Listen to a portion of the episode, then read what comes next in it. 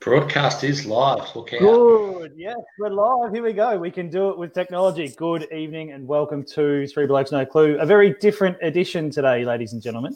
Safe edition. We are distanced by more than a metre and a half. Here we are together on a program called StreamYard. We're not sponsored by, but we're using StreamYard to hopefully bring the same sort of content to you guys. So, unfortunately, if you're here watching this, you have to look at our faces unless you just want to close the screen down and listen. That's fine.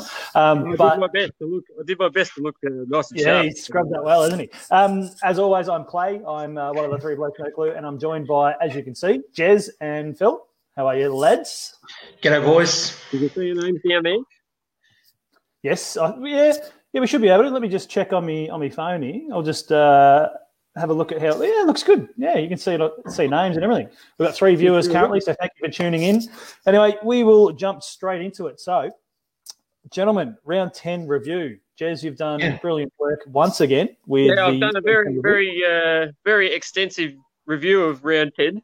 I pretty much put who beat who, and that's about it. So I'll reel them off just quickly. If we went through every single bloody game that's happened between now and the last pod, we go forever, and I don't think anybody wants that. Now, firstly, the Port beat the Bulldogs. Richmond beat Brisbane. The Cats beat North Melbourne. The D's beat Adelaide. The Pies beat the Swans. The Saints beat the Suns, and the Giants beat the Bombers. And Hawks, Freo, Blues, and Eagles had a bye. Yes, correct. Yes. Were there any outstanding games there, gentlemen? The captain North Melbourne was just a wonderful event. No, not really, actually. Collingwood and Sydney being close was more in due to part to Collingwood's wayward kicking than anything else because they dominated the game. Yeah. Thanks for elaborating, boys. Yeah.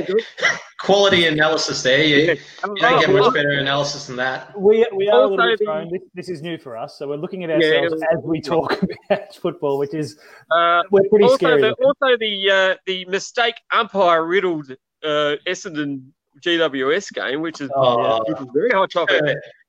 Yeah, I'll tell you what, they were the reason they lost. I'll tell you. We've been going for 2 minutes and 47 seconds, and you had to stir up Braden immediately, didn't you? I'll tell you, boys, you've wound me up, Jez, and I knew you were going to do this, and you've caught me hook, line, and sinker, mate. It wasn't the umpires. It was Essendon giving up a lead, okay? As Adam Cooney said earlier in the week, you do not want Essendon walking your dog because they cannot hold a lead, okay? The umpires didn't magically gift 4 goals to Western Sydney. And look, the Callum Ward free kick, was it there? You know, it's a line ball. I didn't like that he did his little dive at the end, but that's not what caused us in the game. They're, you know, giving up a 4-goal, 5-goal lead is what cost Essendon that game and 4 points, and they're in danger of missing the 8 now because of it. Who would have thought that giving up a lead would lead to said team not winning, funnily enough? Who would have thunk it? Well, I thought the officiating gave up the 5-goal lead. I must be mistaken. You do realise that I can kick you out of this broadcast at any time. All right. We'll move on to the the round actually started on Saturday, believe it or not, and it was between Port and Richmond, which I think was the game of the year so far. Would you agree, boy? I've got in brackets there, Philip. I've got in brackets down in the rundown there, Clay. What does it say? You've got in brackets down in the rundown there. Oh, I'm pretty sure Phil didn't watch this one from memory. You didn't watch the game of the year, did you, Phil? Game of the year. He'd rather watch Cars. A little bit of Lightning McQueen. You know, mate. Here we are. Tom Lynch show. No, I'm more of a Maiden man myself, but I had the young fella on the weekend and did watch Cars with him, which was a bit of a scheduling clash. But look, let's be honest. When we're talking about Cars characters, you do kind of look like a Mater. You're certainly not a Lightning McQueen. Very. I even reckon Raiders probably covered, mate. But yeah, no, I did watch the repeat later on at night when Ollie was sound asleep, and it was a bloody good game, really good game. It again just amazes me how Dusty Martin can drop a bloke and get away with a fine, but that's the match review committee. Jack Riewoldt as well got away with. Oh, Jack Riewoldt, and also Tom Lynch a few weeks ago as well. So. We'll just let that one go through to the keeper. But and that's obviously a pretty good leeway in the sense that the Tigers were pretty undisciplined, and Hardwick's come out and even said that they need to tidy that aspect of the game up after Josh Caddy's 100-metre penalty. And for anyone that was watching the broadcast could probably lip-read what Dimmer was saying to Josh Caddy. We can't really repeat what he said. Do you think most of them being dual premiership players, they might be thinking they're a little bit rock starish at the moment or not? I hope not, because we didn't really see other teams that have won three flags in a row, like the Hawks and the Lions earlier in the 21st century, carry on that much. They were unsociable because they played a hard round of footy. But they didn't go just drop blokes and stick knees and elbows in when a player was least expecting it. So now I think Richmond really need to they've won two flags in 3 years. But, yeah, they really need to have a good hard look at themselves with their undisciplined actions, yeah. But it was a game that Port Adelaide dominated pretty much from start to finish around the ground. It was only because of Richmond's efficiency going forward that the game was actually close. And also Port frittered away a few opportunities as well, particularly Charlie Dixon in front of goal. Yeah, 100%. And I think what it's shown that the disposals, 321 to 241, the inside 50s were massive, 55 to 24. It was a destroyation. I'll pose this question to you, lads. Is Charlie Dixon the best forward in the AFL at the moment? In terms of form, I probably give him that. Well, right? He's dominant when he's on, and he quite often takes two or three defenders with him, which not a great deal of other forwards do. I would say on form at the moment he's the best big forward in the AFL, but I wouldn't suggest he's the best forward in the AFL because my boy Stink Lips Papley, I still think is going to be one of the first small forwards in a very long time to take home the Coleman. But yeah, if a bloke by the name of Hawkins keeps kicking five every week, then never heard of him. Never heard of Hawkins. No. Come on, mate. We're doing the Port versus Richmond game. You've got plenty of time to get the Tommy Hawkins. All right. Speaking of doing that, that's all. Yeah, good. Speaking of doing games, we'll move on to Brisbane versus Western Bulldogs. And we had a look at this one. The usual suspects like Neil and McCluggage and Zorko were all fantastic. And the little weasel-lipped Eric Hipwood kicked 5 goals. Oh, boy.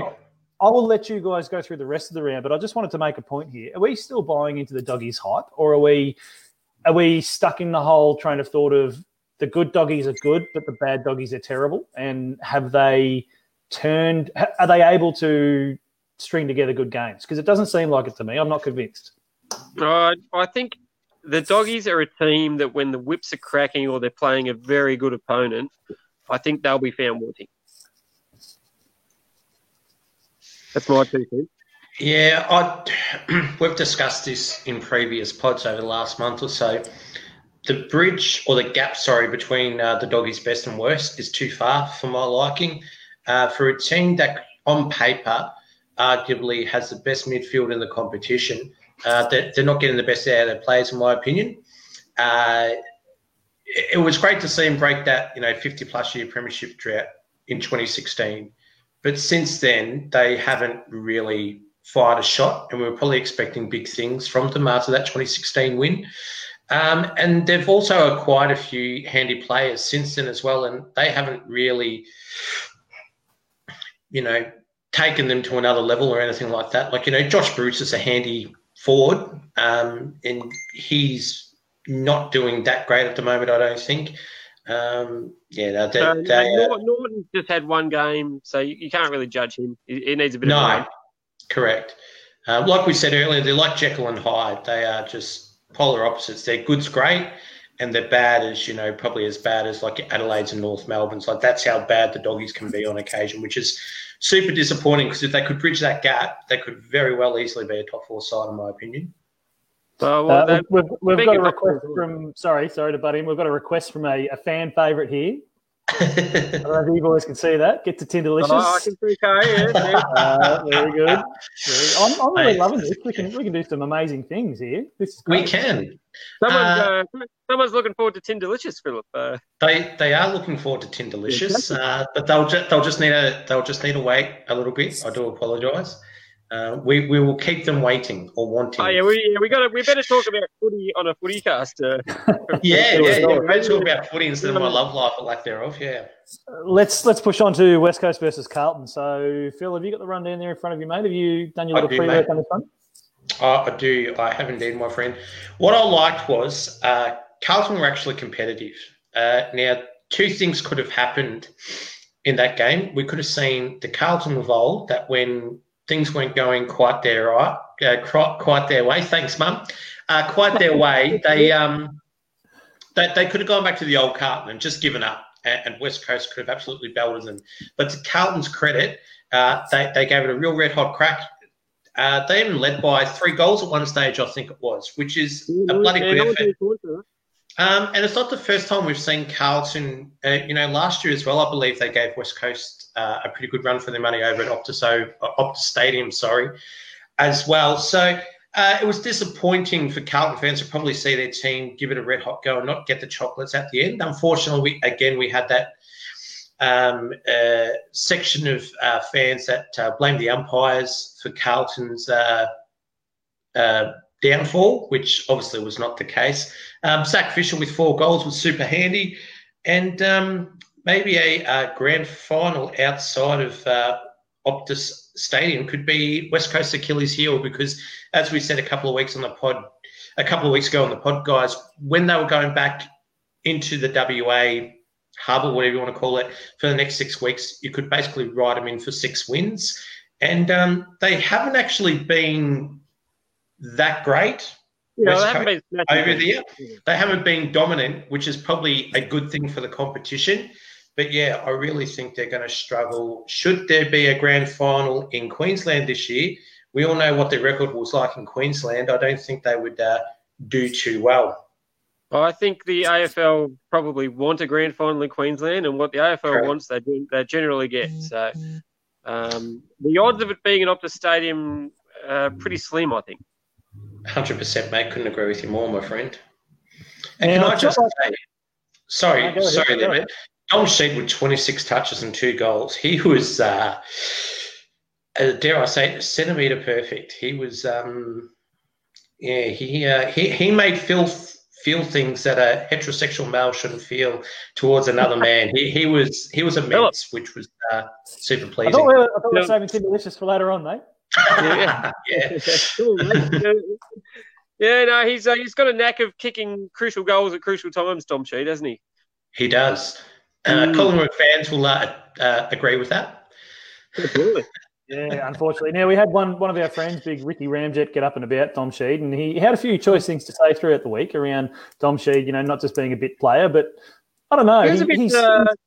He's a bit shirty all week about most things, Rick Ramjet. Yeah, I think it's just that time for him. He was a bit off the cuff. He wasn't the happiest of souls. He was a little bit off the cuff, but so Carlton actually led the inside 50s 44-35 here, and as Phil alluded to earlier, they led by 19 at one stage. It's not like Carlton this year to give up a lead now, is it, boys? No, we haven't seen that before in 2020, have we? No, unfortunately not for Blues fans out there.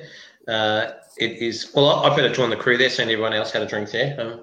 Now, you said, Phil, footy's all above the shoulders, and I couldn't agree more. I mean, if you've got a 3-goal lead in front of you, and you're playing a team at their home ground, and you kick 3 goals, free or 3 goals in front of them, you're going to get around the rest of the team and just go, look, let's keep this rolling, My question is, did Carlton capitulate, or did Simo and his mob actually work him out? No, I think it was more just West Coast just hitting their stride. I mean, had West Coast actually been in their stride the whole match, I don't think Carlton were a match for them. And also, they work the forward line out. If you kick it into a forward line with Kennedy, Darling and Ryan in it, whether it's if you're Carlton, you bomb it into Levi Casboult, that says it all right there, doesn't it? I think it does. And that's the thing for Carlton, unfortunately. And we've been through this. Levi Casboult, as much as he is a good player, he doesn't really have a foil at the moment in Charlie Curnow or someone else to help him with that goal kicking. So he's taking on all of it. McKay, is it Harry McKay that plays for Carlton or Ben McKay? Yeah, Harry McKay. Harry McKay from Carlton. You know, our boy, one of our loyal listeners in Aaron Wood has big raps on McKay and was singing his praises last year and. You know, he hasn't really fired a shot this year. I think he has been injured as well, which doesn't help his cause. But, yeah, they'd be really hoping they can get him on the park so he can form a good 1-2 combination with Casboult. Yeah, and that's certainly they don't have the Kennedys, Darlings and Ryans as West Coast do, unfortunately. Correct.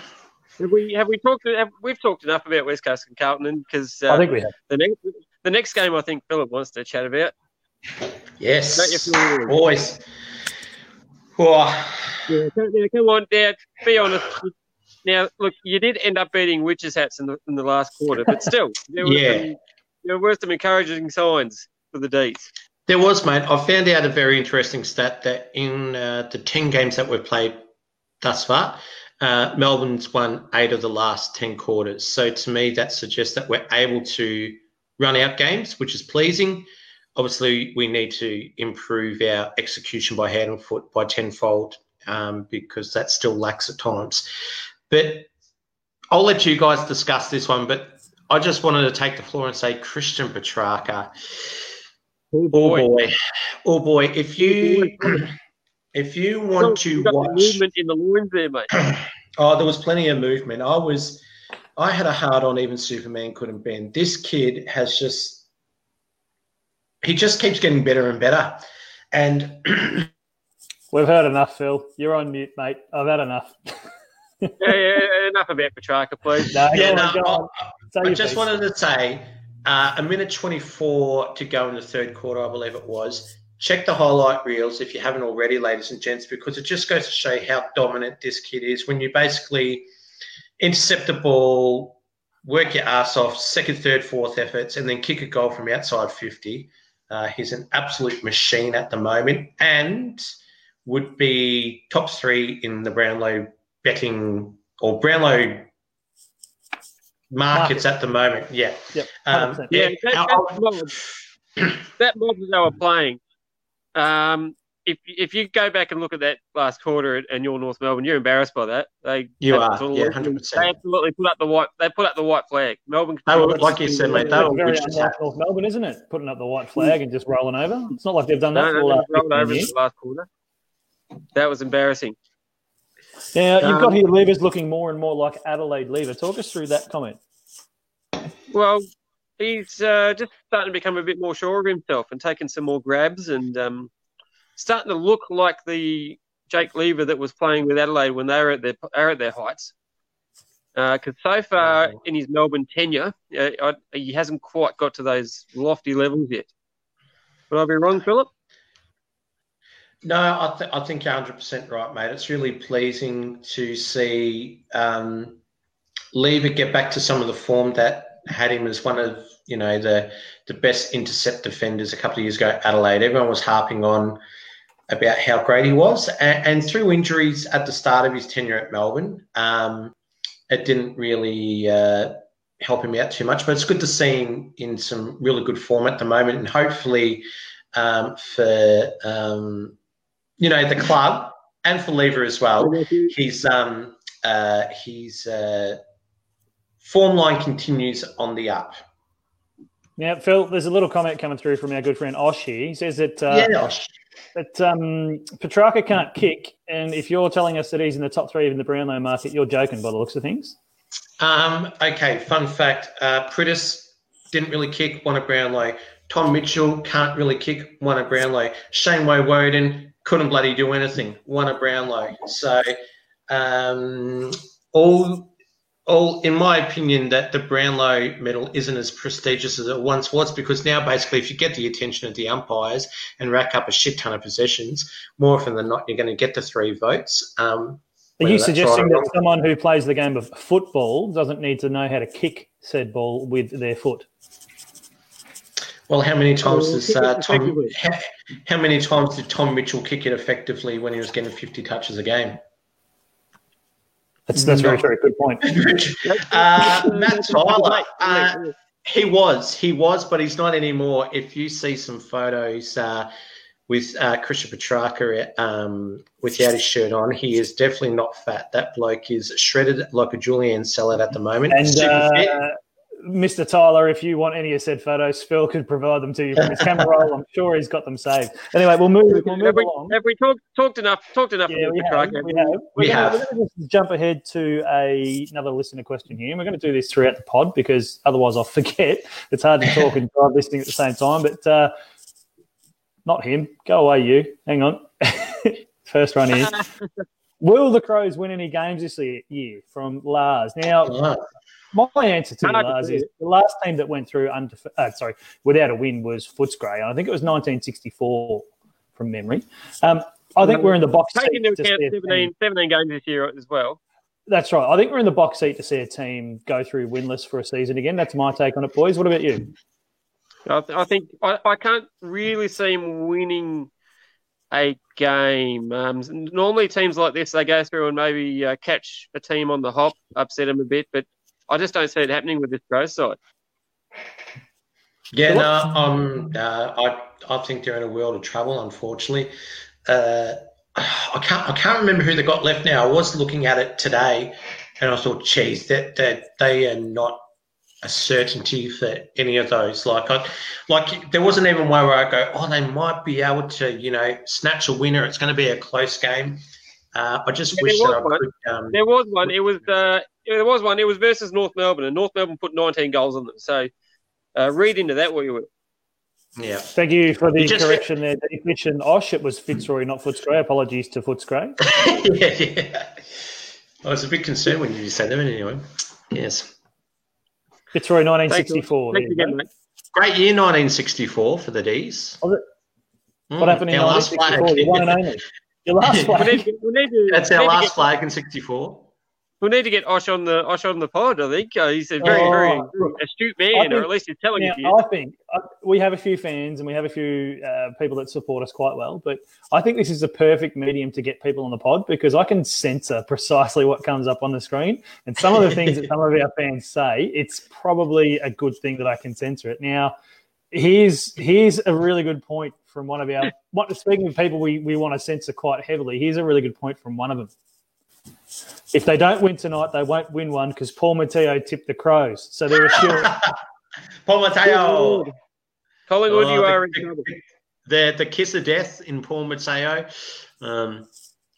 Gee, I'd love to see how many footy tips he's got right this year, old mate Paul Mateo. I wouldn't have thought there's too many. No. But anyway, Jeremy's been chomping at the bit to get this one. Look at the shit-eating grin on his face. He's absolutely keen to get to this next game. So there's only a couple of games left in the round. We have to get through them all, I suppose. We better indulge him now. He's just been hanging on. So, Jeremy, you can take us through this one, being an astute Geelong man. Yeah, normally in the rundown, I only put about 4 or 5 points of reference down for us to go. How many have I got there, Clay? You've got a whole page, mate. It's like a dossier. Yeah. That there is just Jeremy's notes, just on Geelong. hey, look! I watched the game in detail. That's why I know so many points about it. So you weren't off watching Cars or anything, mate? No, I wasn't off watching Cars, and I did hang around to watch Hawthorn of Rio as well. Stayed up late to watch that marvellous game. You watch the seniors after the curtain raiser is what you're trying to tell us? Yeah, of course. Yeah, and what a curtain raiser! Sure. All right, now this was touted as like the top of the table clash. A top of the table clash. Geelong were sitting in sixth or something, but two contenders, I suppose you could say, or faux contenders, or whatever you want to call them. But Geelong just defended the ground really well, and St Kilda couldn't really get. They got entries, but they couldn't really get any good supply down to their forwards, and Geelong's experienced backline was all over them. That's right. Very good, Osh. Very good. Now, Phil, I just want to say You do realise we know when your phone goes off because it vibrates, and we can see when you're working the phone, so to speak, because you're not looking at the camera. Like, so... mate. Come on now. Come on, Melbourne dribble. No. Just working, not the phones, but working a few things. Just keeping afloat of all the footy news, and we're actually live for a change, and not a little bit delayed in our thing. Hurley's been dropped for the Gold Coast game. Say again? No. So there's some news just in. Michael Hurley has been dropped. They're arresting him against Gold Coast. Hang on a minute. Not dropped. Managed. You don't drop. He's been managed. Sorry. Yeah, managed. And Sam Draper has also been managed, and Jacob Townsend's out with a concussion. So I don't know who's going to kick the goals for Essendon tomorrow night, seeing Joe Danaher's still got a dodgy groin, and now Townsend and Draper are out. So that might be a little bit interesting to... Yeah, they're down to the bare bones. I'll have to draft in Peter Carey and Darren Goldspick to... they'll need to bring back Courtney Johns and... Jason Laycock. Back to the Geelong game. Sorry, Phil. There's a theory as to why you keep looking away from the screen, mate, and there it is. No, it's only just because I've seen Osh on there, and I thought I'd chat him up on that, so that's all good. You're only human, mate. That's it. You got a scoop. I like it. Now, listeners, if it does seem we're flying through this one a bit quick, that's because we want to open up the broadcast to some questions later on, unadulterated, and you can hit us with it without any chance to think about it. So we're flying through, but we'll try to get to you. So there's one game we still haven't given Jeremy his due to run through. So go on, mate, take us through this St Kilda Geelong game. All right, just quickly, Tom Hawkins kicked 5, more than Hawthorn, and Gary Rohan kicked 4 as well. So both those guys. Gary Rohan kicked 4 goals, 3. 4 goals, 3. Yeah, he could have had half a dozen, I tell you. Could have outdone the Kendall himself. The red hot Dan Butler was held to 0-0 and 4 touches by Mark O'Connor, who's a very underrated defender.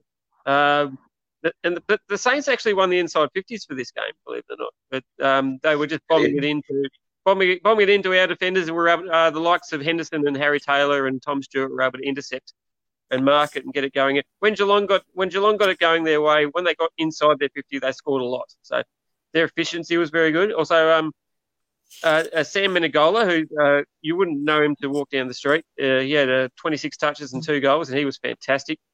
I'm not gonna put the boots into St Kilda. They'll be okay, I think. This is just one of them nights for them, and that's enough about me talking about Geelong. Have you boys got any thoughts on the game? The only one thing I wanted to bring up from the game was we spoke about, and Geelong went in with the oldest list with that game, and Hawthorn went in with the second oldest list for the round in that game. We spoke a little bit about players that are probably a little bit past it, and one for me that sticks out is Harry Taylor. So brilliant servant of the game, absolutely fantastic defender in his prime, but Harry returned 6 touches and 3 marks for the entire game. Did he negate the St Kilda forwards in a different way? Yeah, maybe he did. But for me, I think we'll see Harry hang up the boots at the end of this year, and he'll hang up the boots after a really good career. Yeah, it's not the Harry Taylor we're used to seeing, dashing off half-back, going off his player. But and you can't keep that up forever. No, but it's not his job to get 30 touches either. So yeah, I'm sure he played his role just fine, according to the coach. Yeah, there would be a bloke named at St Kilda that Brett Ratton would like to be having 30 touches a game, and that's Brad Hill. He only had 7 touches last night. He's only averaging 15 for the season, and even Rats conceded last night that they need to get the ball into Brad Hill's hands more, because when the ball is in his hands, things happen for them. So it'll be interesting to see how St Kilda try to remedy that issue. When it isn't in his hands, he had a couple of ordinary efforts last night. He did.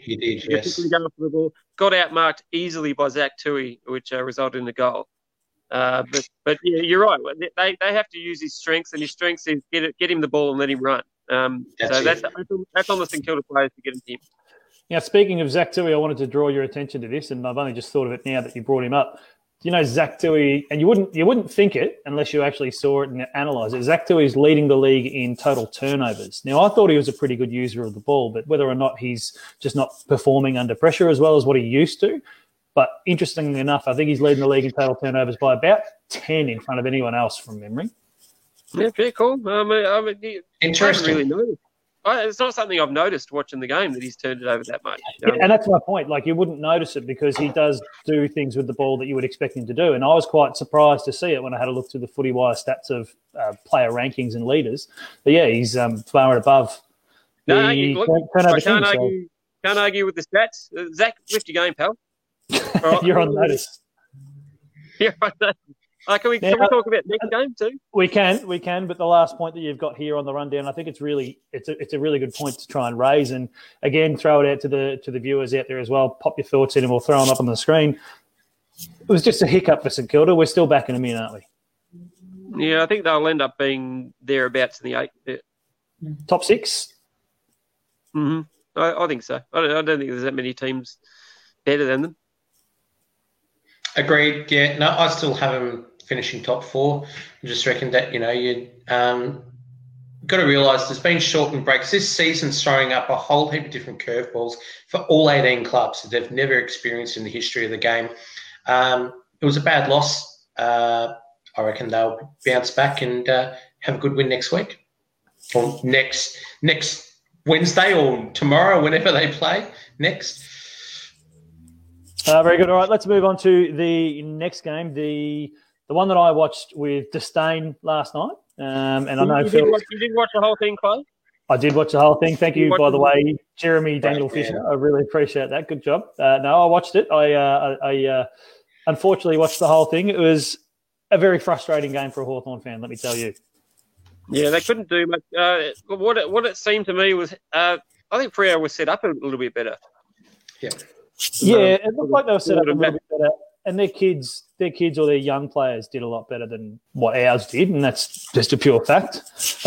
One of the things for me, though, was, and we've seen it before in the game, and I'm jumping ahead in the points here a little bit, but we've seen it before in the season, I should say, James Sicily going forward to try and save the day. Well, someone made a comment on Facebook earlier today, which was, Hawthorn don't try to win, they just try not to lose, and I don't think that could be more correct in my estimation. They just don't try to win, and I don't see it. I don't see that run and carry off half back. I don't see that spread through the midfield. I don't see that delivery into the 50. They're just too scared, in my estimation, to actually go forward and score, and it's really frustrating to see because you've still got players of a good calibre that can get on the end of a ball. You've still got your Bruce and your Gunstons and your Wingards and those sorts of guys that if you give them the ball, they can usually do something with it, but they're just not getting it, and that frustrates me. Are they too scared to make mistakes because they might get a rocket by Al Clarkson at quarter time or something? Who would know? Who would know? It's an enigma for me. He's a pretty fiery character. Yes, he is. Phil, your take on it? You guys have sort of covered Hawthorn. I just want to say how good Fremantle were. It wasn't the best game to watch. It was low scoring. It wasn't a great game to watch. It was a little bit ugly. But again, the youngsters for Fremantle are stepping up. Your Sarongs, your Brayshaws, your Cheras. Fife's an out-and-out superstar. You always know that he's going to deliver. But Chera, my boy Chera, Taberner was really good, snagged a couple of goals. Caleb Sarong, you can see why he went very early in last year's draft. And Andrew Brayshaw with 33 disposals, probably the best game he's played for Fremantle since he started his career. They were... Like you said earlier, they just set up better, and Hawthorn just kept playing into their hands. As the point you mentioned earlier before, Clay, Hawthorn were trying to not lose instead of try and win. They never really took the game on, and it would be nice if they had a Sicily up forward and up back. It still amazes me how James Sicily is not the captain of the Hawthorn Football Club because, in my opinion, he is fast becoming the heart and soul of that football club. This season, he is the only bloke on that list that could say he's given it 100% each and every game, in my opinion. I think you'll find he will be. I think you'll find Sicily will be captain if he just reins in his maturity a little bit. I think he's done that, and that's probably why he wasn't named captain earlier because he had that little bit of a fiery streak, which is good to see. But sometimes he just applied it in the wrong way, I think. I'm sure it's been worded on that. You got one chucking going out the front of your out? Yeah. So, probably out on that roundabout there, that stretch of road that's 80 kilometres. People like to do 180 on it, so that's good fun. All the Westies out there, Shout out to some of Ballarat's finest out there in their VSs. Fantastic. Yeah, that's right. Yeah, PK Cornwall. Yep. I think in the press that Clarko conceded he's going to try and play a few more kids in the team. Too little too late? Or? Yeah, it's probably too little too late. I don't think he's playing kids to try and salvage the season. I think he's trying to give them some exposure to football. Now, I had a look at this. There are some good kids on the list, like your Dylan Moores and your Finn McGuinnesses, your Jackson Rosses, those sorts of characters. Now, Jack Scrimshaw. Well, Scrimmer's already getting the game, so you can't really say that we're going to play him. But I think the point that I'm trying to get at is let's be reasonable. You're not going to hit with every kid that you draft in and put time into. So the only way you're really going to know if that kid's a hit or a miss is to give him a few games. And you've got to do that at the expense of somebody, whether it's through injury, unfortunately, to that person, or through just playing around with the dynamics of the team. And I think it was pretty obvious to me that he's going to actually try and throw a few players in different spots and give a few players some games, which is good to see. Yeah, so he should. I think he was very loyal to the ones that sort of won flags for him, like your Propulos and Sean Burgoynes and the like. And why wouldn't you be? Because they won you 3-4 flags pretty much. But and I think it's time now. It's time to. Time to see what your list has got for the rest of the year. Yeah, I agree. Now, boys, something we did omit on the rundown, which I didn't pick up, Jez, and obviously neither we did either. We haven't actually gone through we don't have a segment here for us with our tips. So throughout the next couple of minutes, just try and have a look at who's playing and we'll get our tips out. I believe I'm last for the picks this week. Who's going first? No, I'm going first, I think. Jez, Phil, and then me. There you go. So just keep that in the back of your mind. Try and write those down as we go on. So that's the round review. Jez, another thing we didn't do, and we haven't really prepared for this very well, but we haven't done a round preview either, which is going through with our tips. So we'll get through that. But we'll throw it out to we'll jump forward to put a line through. Now, we spoke about this earlier today, and for the viewers out there, this is a general consensus by all three of us under agreement. Now, did we come to an agreement with this one? I know Phil agreed with the suggestion. Yeah, we did. Yep. We did. We came to a consensus. Yep. So, Phil, who put a line through and why, mate?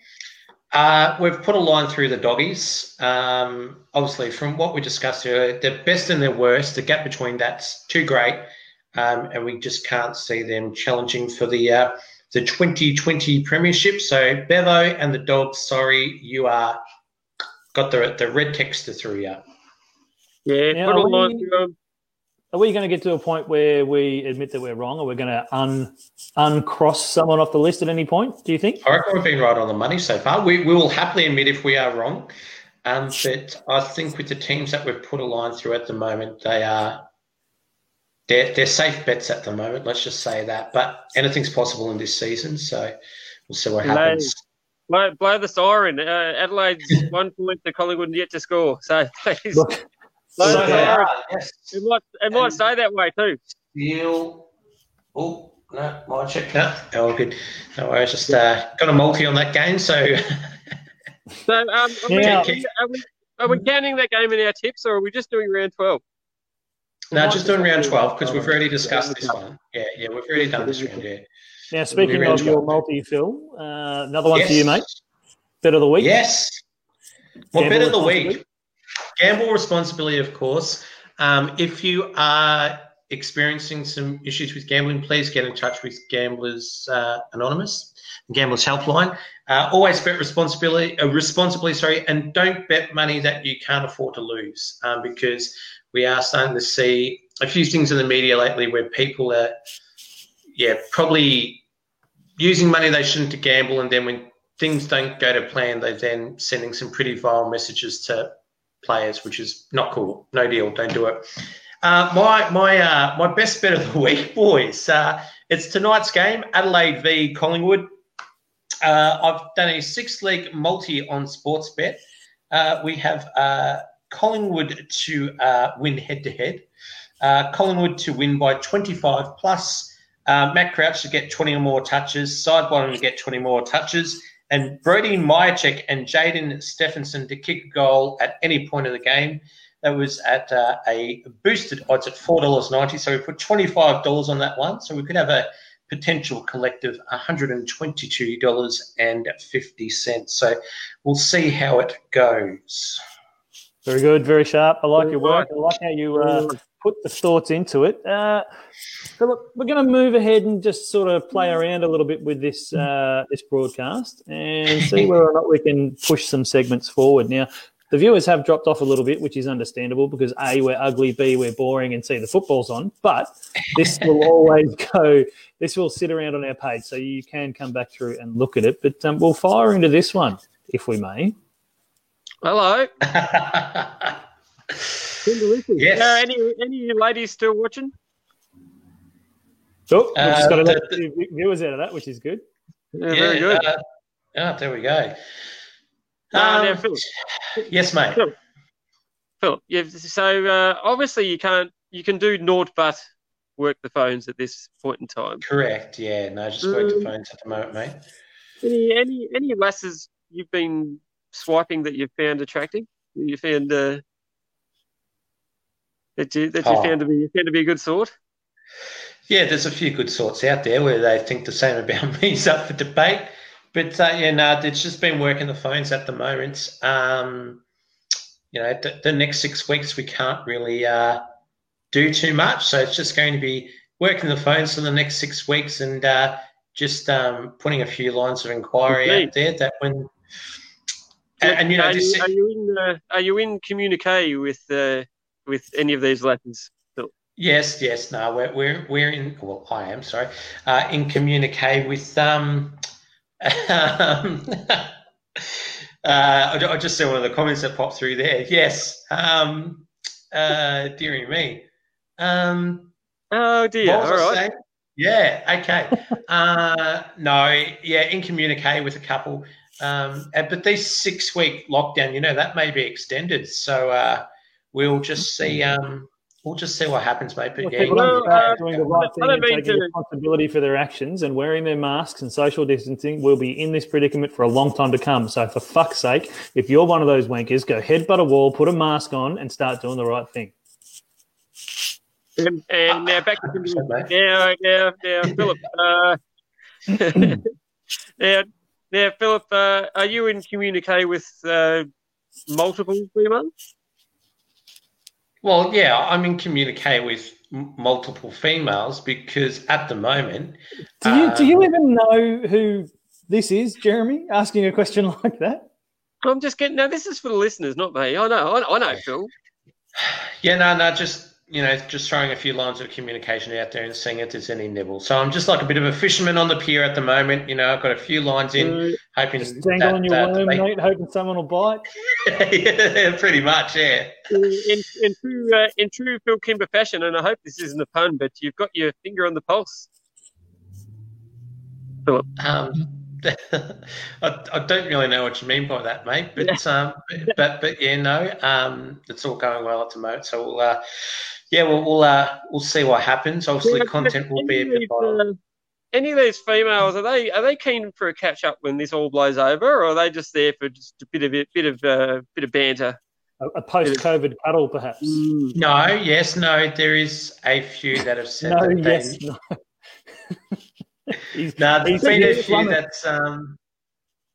There's been a few that have suggested that maybe we should catch up when COVID is done or the restrictions are lifted, things like that. Yeah, definitely no bait, Oshie. But and interestingly as well, there's actually been a few that have suggested that that we should catch up now during this restrictions and stuff like that, and that is not all right. So a few people want to run the gauntlet, do they, Philip? They do, and that's lunacy in my opinion. All we need to do is just behave for 6 weeks.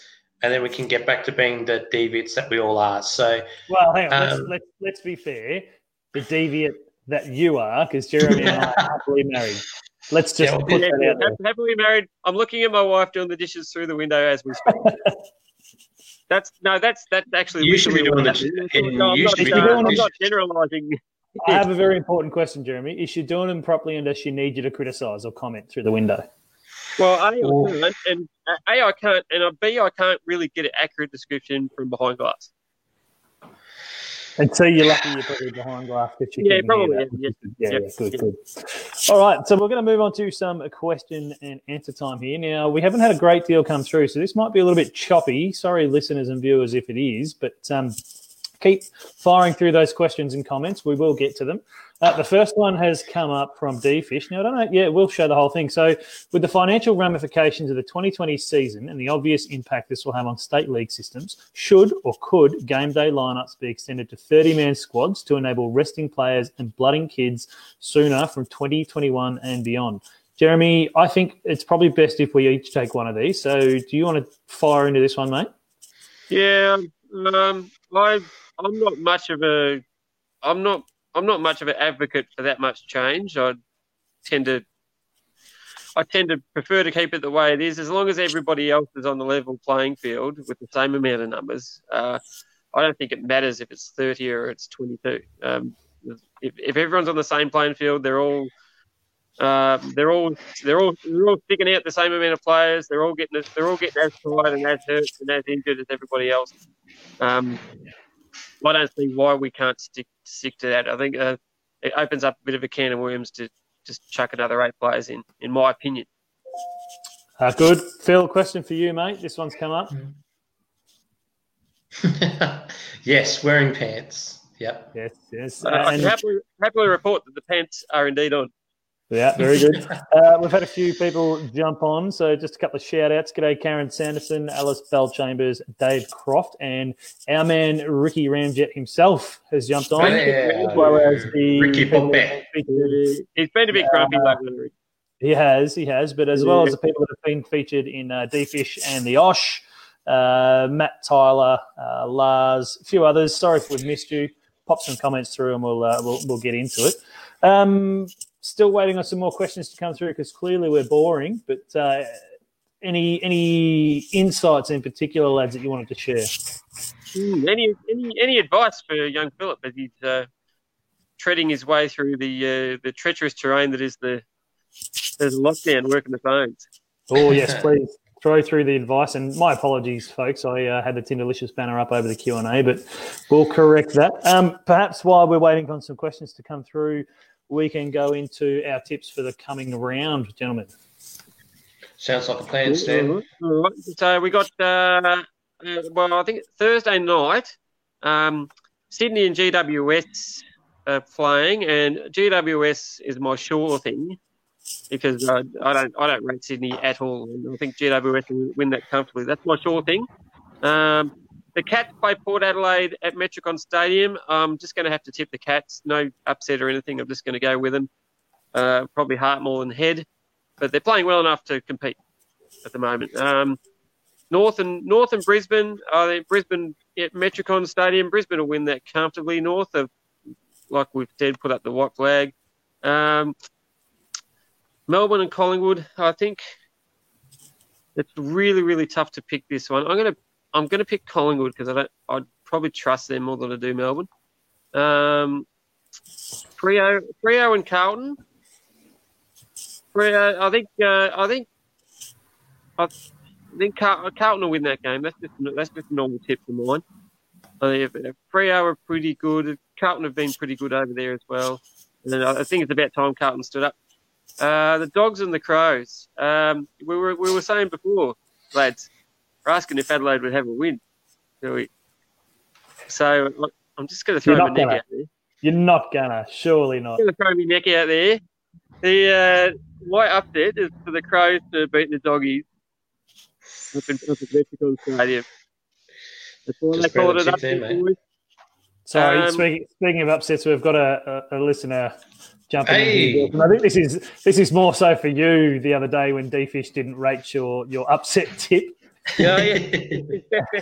Oh yeah, very nice, very nice. He's had you in the gun for a long time. Expect fully when he's finally off his L plates and we let him come into this in 2028 that he will hook into you for that. I was keeping that in mind going through my tips. I wasn't going to go out there with a completely outlandish upset like I've been known to in the past, Daniel. What else have we got? Hang on. Melbourne, Collingwood, Dockers, Carlton. No, St Kilda should beat Essendon. West Coast should beat Hawthorn, and Richmond should beat the Suns. There you go. Which is your upset was Adelaide, wasn't it? Yeah, and his short thing was the Giants. Wonderful, Philip. Yeah, I'll go the Giants. Royal Sydney. There's going to be 22 counts of murder in that game, and they'll be all GWS players. Port Adelaide to account for Geelong. Brisbane will make easy work of North Melbourne. In fact, I will make that my sure thing, Brisbane to roll North Melbourne. Melbourne v Collingwood. I'll probably, like you, mate, more a heart than a head decision here, hoping the Ds can get up and roll a Collingwood that's doing it a little bit tough at the moment with injuries. Fremantle v Carlton. I'll go Carlton.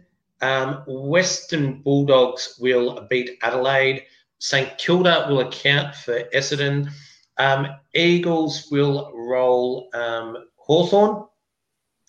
And my upset, just for you, D-Fish, my upset is the Gold Coast Suns to somehow just pull a victory out and roll the Tigers. At home in Queensland. Why the hell not? You know, I'm loving that. Mm. Yeah, I'm upset with you, Phil, because I was going to take that. But anyway, it doesn't matter. We'll roll on. That's the way you go, dude, mate. Yeah, I'm first next week. Don't worry about it. The Giants will account for the Swans in WA.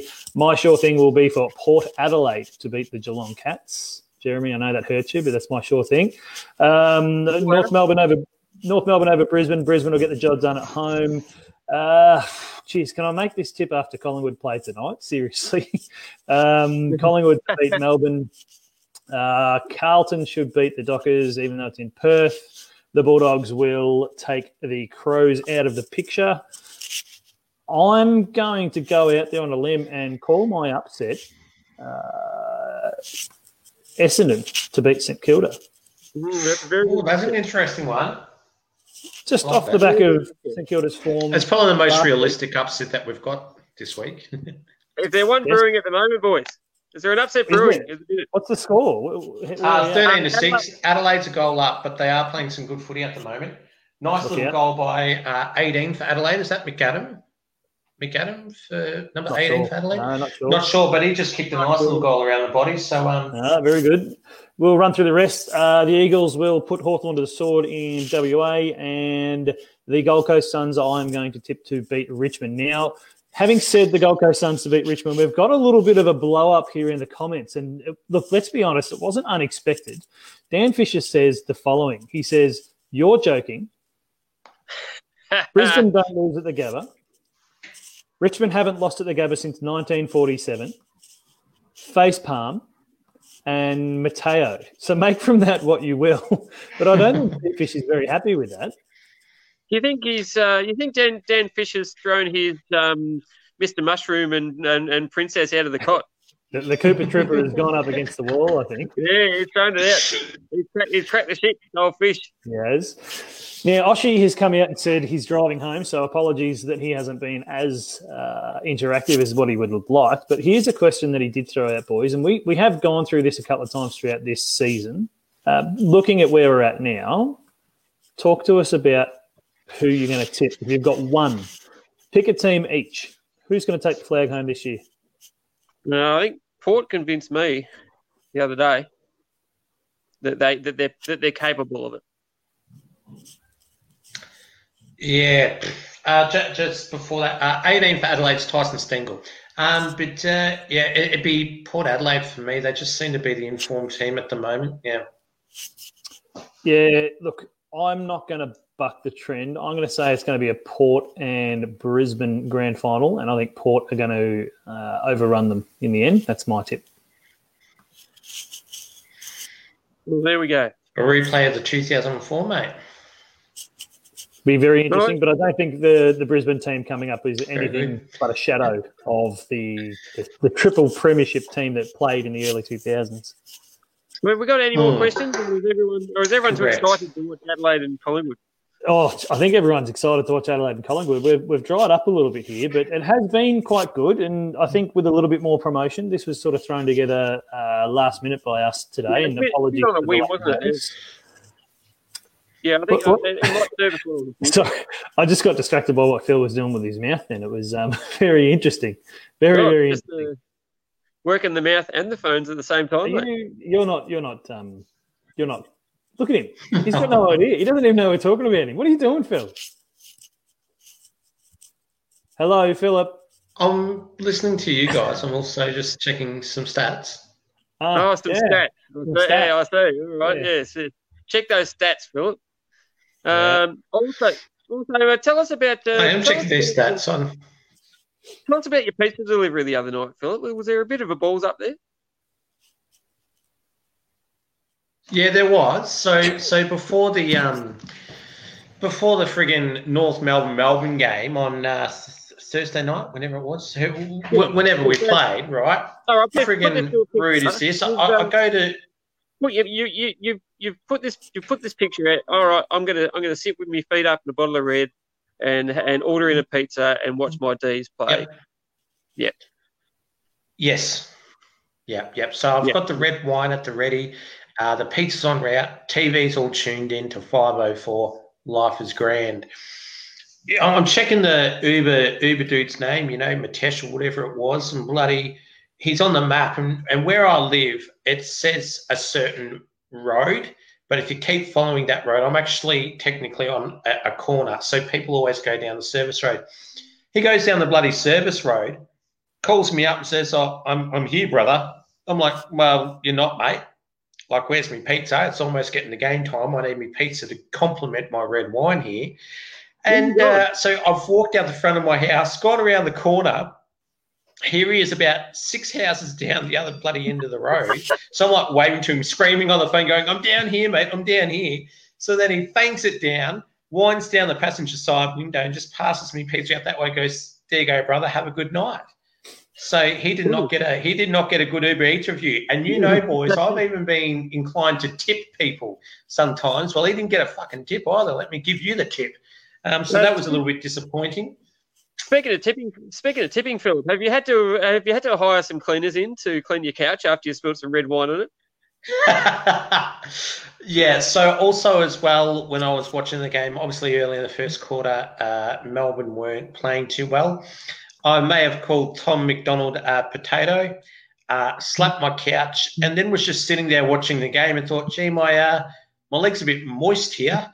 And realised that my wine glass had fallen out of the cup holder and I spilt red wine all over my couch. So then I had to feverishly go and clean up the couch. But it's all good, no stains. So. And those of you who don't know Philip, he's a bit of a clean freak, old Philip. So a little bit. The stress would have been palpitating through his earlobes. I was not happy because it was a nice bottle of red too. Not happy. Now, we have a few questions coming through and I have it on good authority that one – Jeeves Lanes is about to jump into the broadcast. So we'll wait for Georgie to jump in because Georgie's always got something good to say. So some of the questions that have come up, one stupid comment from he who shall go unnamed. Philip, look at the screen, not your phone. Come on, mate. I think it's a fair point. Justin Martin will probably win the Norm Smith if Richmond don't play. We know that. Yeah, because he'll get looked after and get votes, of course. That's it. Correct. Like Duffy does. Correct. Now, here is the serious question. If you're Hayden Kennedy, what is one instruction you'd send to your umpires to immediately correct the current game's interpretation? Now, my take on this is there's too many rules that are open to interpretation. And I've said this for the last 2 years of the podcast, boys. It is very hard to be an umpire in today's game and in today's age. Virtually impossible. It's virtually impossible. Now, this isn't me defending the umpires or making excuses for them. It's just, in my opinion, a fact. It's very hard. So to answer your question, D-Fish, I don't think there is one instruction you can send to fix the game at the moment. I think it's probably more of a case of have a look at the rules throughout the off-season and figure out which ones are open to interpretation and the ones that you're getting wrong the majority of the time and work on that to start with. Yeah, fair call. Fair call. I'm not going to go to shifting gears mid-season, but I'm an advocate for getting rid of prior opportunity altogether. And just players adjust to these things. So, you know how they kind of take the ball and they hold onto it and they're like, I know this is going to be a ball up. I'm going to hang onto it and we're going to get a stoppage here. If there isn't any of that, they're just going to try and move the ball on because players adjust. They adjust to everything. So they'll first few weeks they'll get caught with it, but they'll learn a new way. And I believe that would get the ball moving a little bit more slickly. Yeah, no, I'm all for getting rid of prior opportunity. Like you said, players adjust. Like players have already started to adjust with the rule amendments that we've had this year, where they see a ball, they scoop it in and try to push it into the player in the hope that that player will get pinged for holding the ball. So. It doesn't matter what the rules are. There'll be coaches and players out there that will try to manipulate it. Absolutely. Another question's come through from our friend Daniel J. On this one, Phil, you could probably take this one, being a Melbourne man. Yeah. Big Max, it gets targeted a lot, and on the weekend against Adelaide, so not the North game but the game before, he was singled out by a few Adelaide players, one being Nick McHenry, like Mr. No-Namer himself. Like, how about you actually stick to playing a game of football instead of knocking a bloke off behind the ball or away from the ball, your flog stick? And, of course, the other one was Tex Walker, which we wouldn't expect any more from him, seeing he's been past it for the better part of 10 years. But this has been happening. And Max was carrying an injury in that game, and I didn't like what Adelaide did. I don't like that being done to any player, considering Jake Carlisle got rubbed out or fined for doing the same thing to Jake Lloyd, I believe. How the Adelaide players got off with it absolutely astounded me, and how at one stage there was an umpire right in front of the play seeing it happen and did not award a free kick, which was super disappointing. But even Simon Goodwin's come out and said in the presser after the LA game that Max has been targeted for a long time now, and they keep going to the AFL saying, when is he going to start to get some sort of protection? Because obviously the rules state that if it's off the ball and you're getting clobbered and bumped and all that sort of stuff, you shouldn't be able to get away with that. And the comment now. There was, I think it was McHenry, around 100 metres off the ball to hit him. How is that not a free kick to Max Gawn? We've got 15 bloody umpires on the field now. Surely one of them would have seen it. And he's not the only player that gets targeted. There's plenty out there. It's just that it's been highlighted on Big Maxi Gawn at the moment. It was disappointing. You hit the nail on the head there. There isn't anything that Max can do. There isn't anything that any player can do. If the umpire sees something like that, if the umpire is there to, if they see something like that, to pay for a kick or penalise someone for doing it. So there isn't a single thing that players can do. Max should just take it as a compliment. 100%. And I see it as, if there was a directive that came from the coaching staff at Adelaide to target Max Gawn, then it really worked, because Melbourne hurt you where it hurt the most, and that was on the fucking scoreboard. Like, exactly. If you think that targeting a bloke and punching and knocking him off the ball is going to help you get the 4 points, you've got rocks in your head, and it might explain why Adelaide is zipping 10 if they're going into games with that mentality. Oh, there's a comment there which I'm not going to pop up on the screen, but Daniel Fisher, it did make me laugh. Boys, you can read that on the little chat window there, chaps. I'm not going to pop it up on the screen. But we do like Dan being a little bit of a different cat, so well done to you, Dan. K-Jewel is asking, drinks menu. What's on the drinks menu post-COVID? Please advise drinks menu for post-lockdown gathering. Drinks menu. I'm assuming, Kay, you're talking about drinks here at my place, being the fact that I'm the procurer and producer of several drinks. Just let us know if that's what you're getting at. Oshie says... I'm drinking the Coke here. Yeah, very good. Oshie says, how do you guys rate young butters, and do Port have the most impressive youngsters? Highly, and yes is the... Yeah, yes. Absolutely. They do. Yeah, we've discussed that before, 100%, yeah. Even Georgie Artisan is a fantastic player. He's going to be in Port's borderline for a long time. My boy Dursma gets traded out, but no doubt. Anyway, they could always trade for Adam Chira. Anyway. Mm. Now, how did he get over to Fremantle in our little? How did he move on in our little? He came to the Bulldogs, didn't he, Jez? Is that in our little trade? Yeah. Lockie Hunter and pick 5 for Adam Chira to the Bulldogs. That was very interesting. Yeah, well, great mismanagement there, boy. Yeah, good. Now our friend Kaylin says, Clay, is your head cold not wearing a beanie?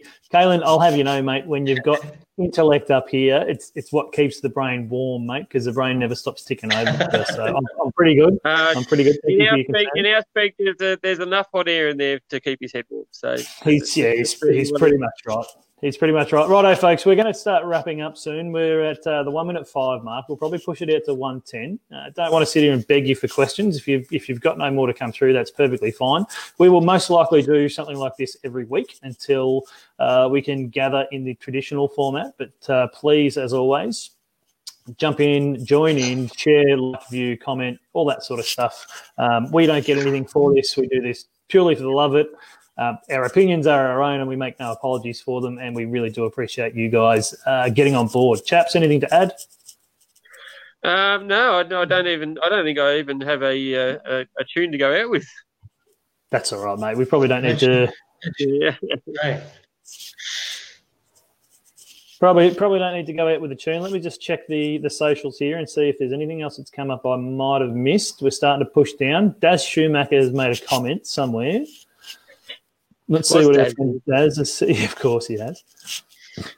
Where are with the Adelaide Collingwood match, we're already up to 13 touches, and we just started the second quarter. He's already up to 13 touches. He's running at 85%. So he's looking pretty red hot tonight, Rory Laird. Mm-hmm. Probably should have put him in my multi for 20 plus.